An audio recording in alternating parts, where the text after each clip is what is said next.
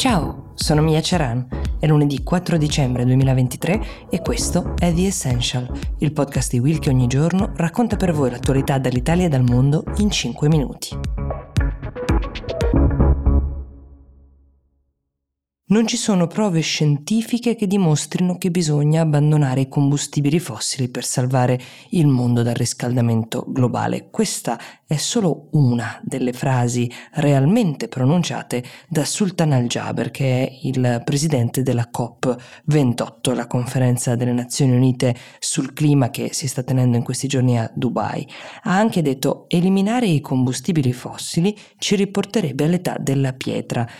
Non c'è che dire, è un'edizione veramente surreale questa della conferenza sul clima, presieduta da una figura che è difficile non definire un negazionista climatico, teoricamente su posizioni opposte rispetto a quelle che hanno mosso le Nazioni Unite a fondare questa conferenza, ma che in realtà sono posizioni che ci si aspetterebbe dal presidente della compagnia petrolifera di Stato degli Emirati Arabi Uniti, la ADNOC, ragion per cui molti osservatori hanno sollevato già tempo addietro il tema di un conflitto di interessi nel presiedere anche la COP28. Qualcuno invece sperava che una figura con il suo peso potesse prendere degli impegni seri in termini di cambiamenti, ma lui ha chiarito la sua posizione dicendo ho accettato di prendere parte a questa riunione per avere una conversazione matura e sobria, non prenderò parte a conversazioni che invece cadano nell'allarmismo.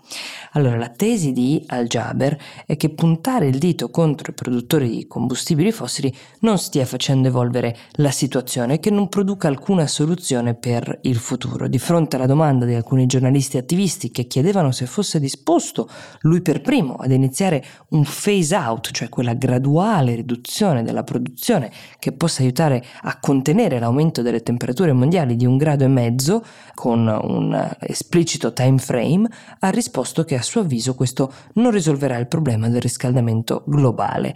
Sono dichiarazioni di un certo peso che sarebbero già rivelatrici se Al-Jaber le avesse fatte nella sola veste di presidente dell'ADNOC, ma fatte nella la veste che sta ricoprendo in questi giorni da presidente della COP28 sono ancora più gravi. La comunità scientifica intera è insorta, come potete immaginare, nel momento in cui è stata messa in discussione una verità considerata acclarata dagli scienziati, ovvero che se non si riduce drasticamente e con una roadmap precisa l'utilizzo dei combustibili fossili, saranno milioni le persone in difficoltà nel mondo per quel che accadrà. E rivendicare queste verità che venivano date per condivise proprio durante una conferenza sul clima fa pensare che siamo molto più indietro di quanto non si potesse immaginare.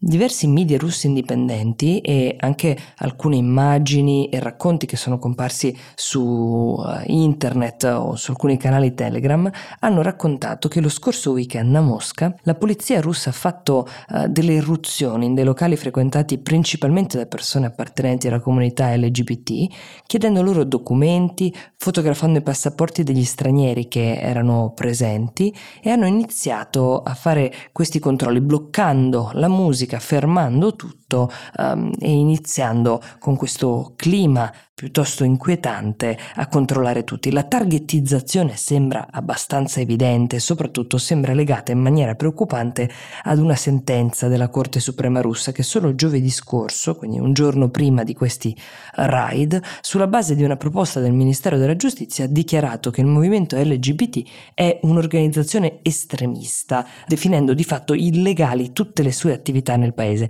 Allora è difficile capire che effetti avrà questa sentenza anche perché non esiste una organizzazione LGBT, esistono uh, ovviamente molti attivisti. Già nel 2020 la Costituzione russa era stata modificata, pensate, per chiarire che il matrimonio è sempre indicato legalmente come un'unione tra uomo e donna. Ovviamente in Russia non esistono neanche le unioni civili. Nel 2013 già era stata invece introdotta una legge che vietava la propaganda di rapporti sessuali non tradizionali, il cui obiettivo principale erano i minori inizialmente e poi invece più tardi è diventata una legge che riguardava tutti. I riferimenti alla comunità LGBT sono stati eliminati da libri, film, pubblicità e show televisivi. Vi do un esempio dell'applicazione. Recentemente un arcobaleno che compariva in un video di un gruppo pop sudcoreano è stato decolorato fino a diventare bianco e nero. Ma quel che sembra accadere adesso, qualora questi raid continuassero ad avvenire, ad essere segnalati e raccontati, è un po' più complesso di quello che accade con materiale video, libri, giornali, perché tocca direttamente la vita delle persone e anche gli stili di vita, quindi diventano oggetto di profilazione, anche se per ora non è dato sapere con quali conseguenze. Vi annuncio la nascita di un nuovo podcast di Will, si chiama Freedomland e racconta l'ascesa e la caduta della prima internet TV italiana. La trovate nel link in descrizione, è una collaborazione tra Will e Boat Sound. Io vi do appuntamento a domani e vi auguro una buona giornata.